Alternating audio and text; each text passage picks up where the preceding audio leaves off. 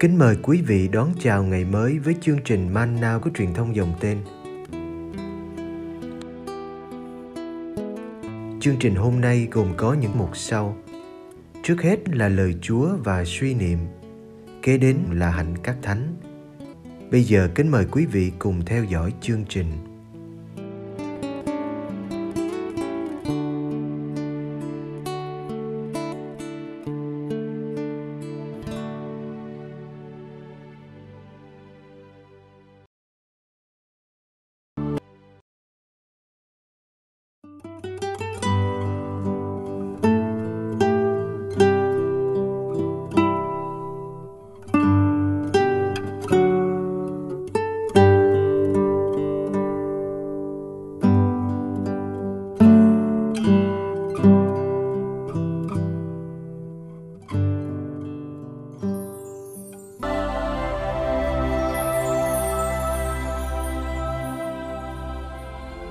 Đức Giêsu chữa người bị phong hủi.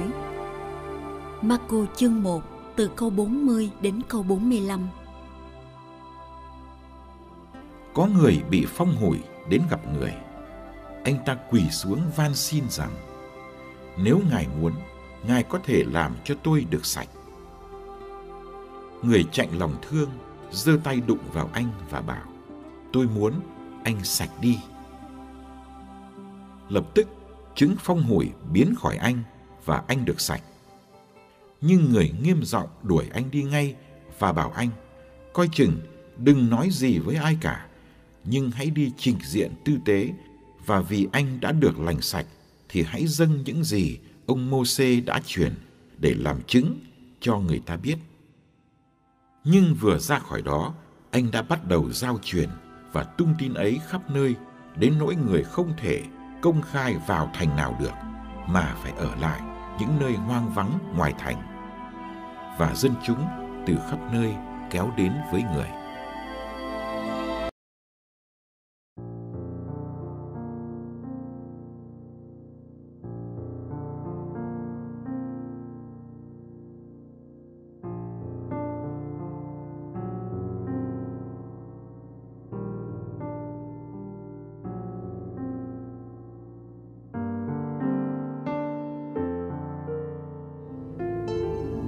Đây là quy chế người mắc bệnh phong theo sách Lê-vi.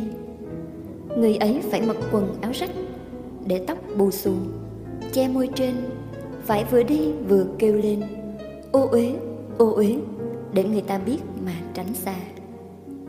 Người phong phải ở một mình, phải ở một chỗ bên ngoài trại.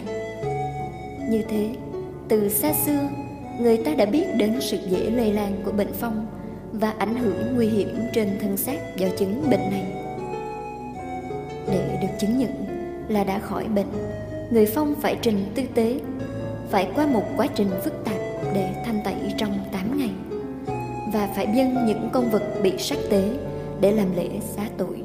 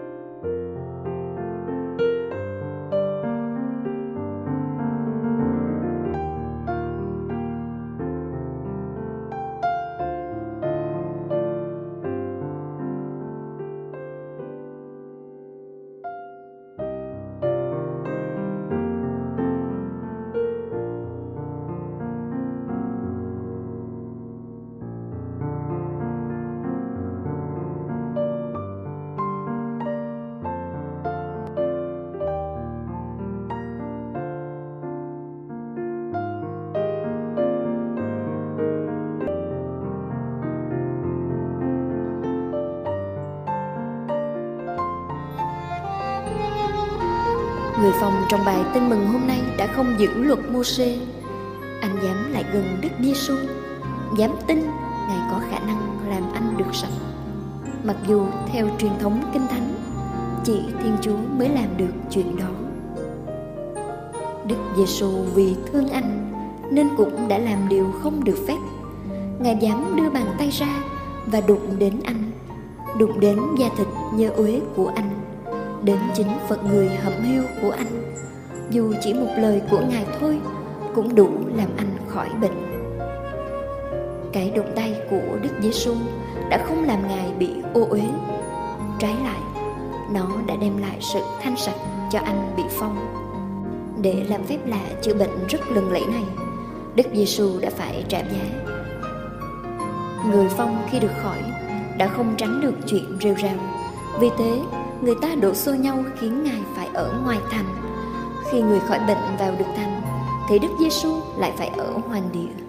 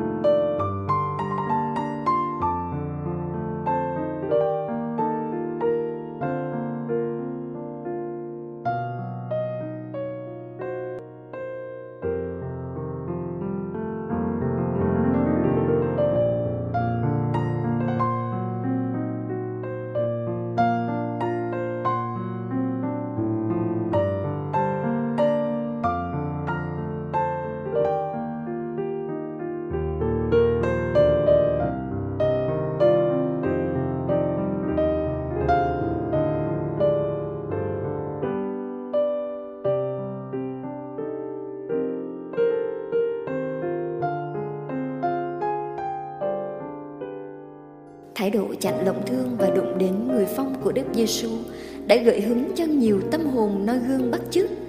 Tại nhiều trại phong ở Việt Nam, ta thấy bóng dáng của các nữ tu. Họ ở trại phong Bến Sắn, Di Linh, Quy Hòa, Văn Môn. Nhiều nữ tu đã hiến dâng tuổi trẻ của mình để phục vụ người phong, đụng đến những vết thương tàn phế nơi thân xác họ. Các chúng sinh miền Bắc cũng đã quen tiếp xúc với người phong, ở lại với họ, săn sóc và chia sẻ thân phận của họ. Giáo hội Công giáo sung sướng được phục vụ người phong ở khắp nơi và coi đây như một nét đặc trưng của một khuôn mặt giáo hội.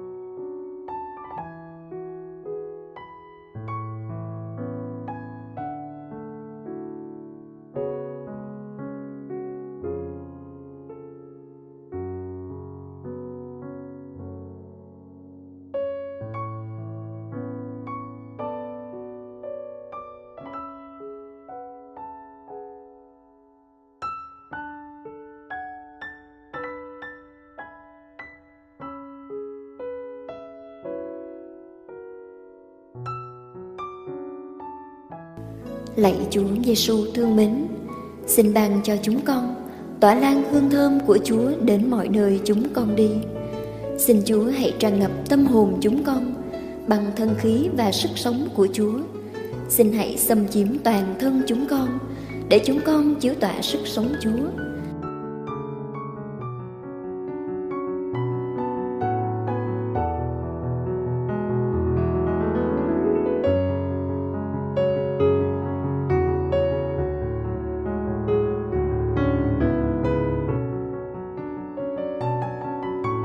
Xin Chúa hãy chiếu sáng qua chúng con, để những người chúng con tiếp xúc cảm nhận được Chúa đang hiện diện nơi chúng con.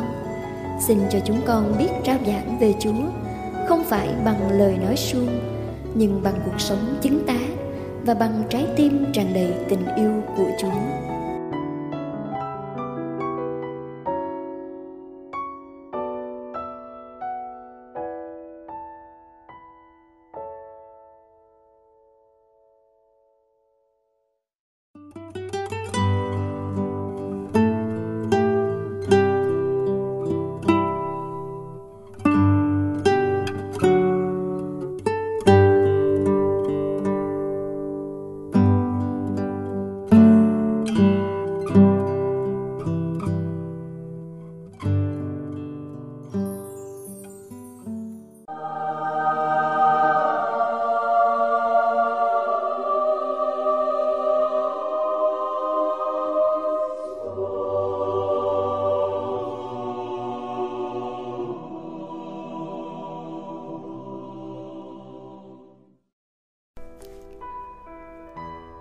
Ngày mười hai tháng một, Thánh Anthony Mary Pucci, ngài sinh năm một nghìn tám trăm mười chín, mất năm một nghìn tám trăm chín mươi hai.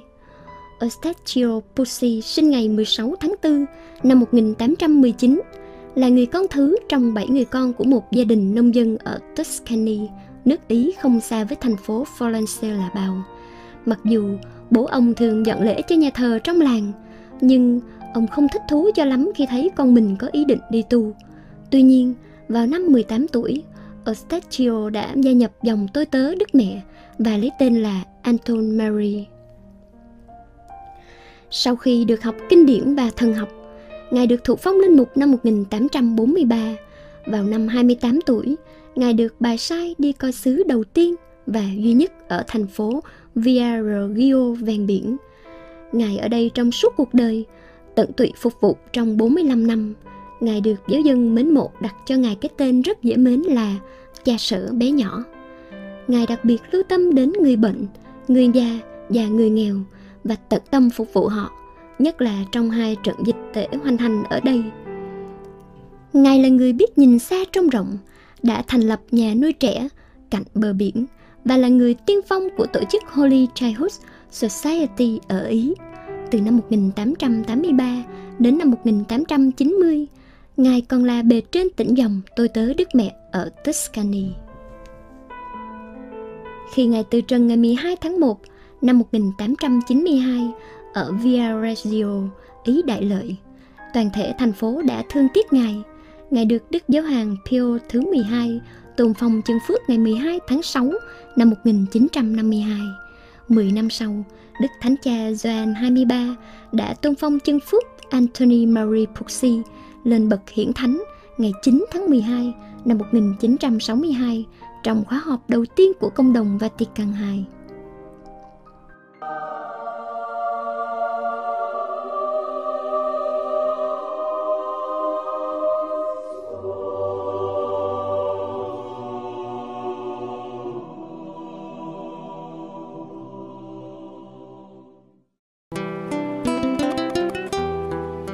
Cảm ơn quý vị đã theo dõi chương trình. Kính chúc quý vị một ngày mới tràn đầy niềm vui và ân sủng của Chúa và Mẹ Maria.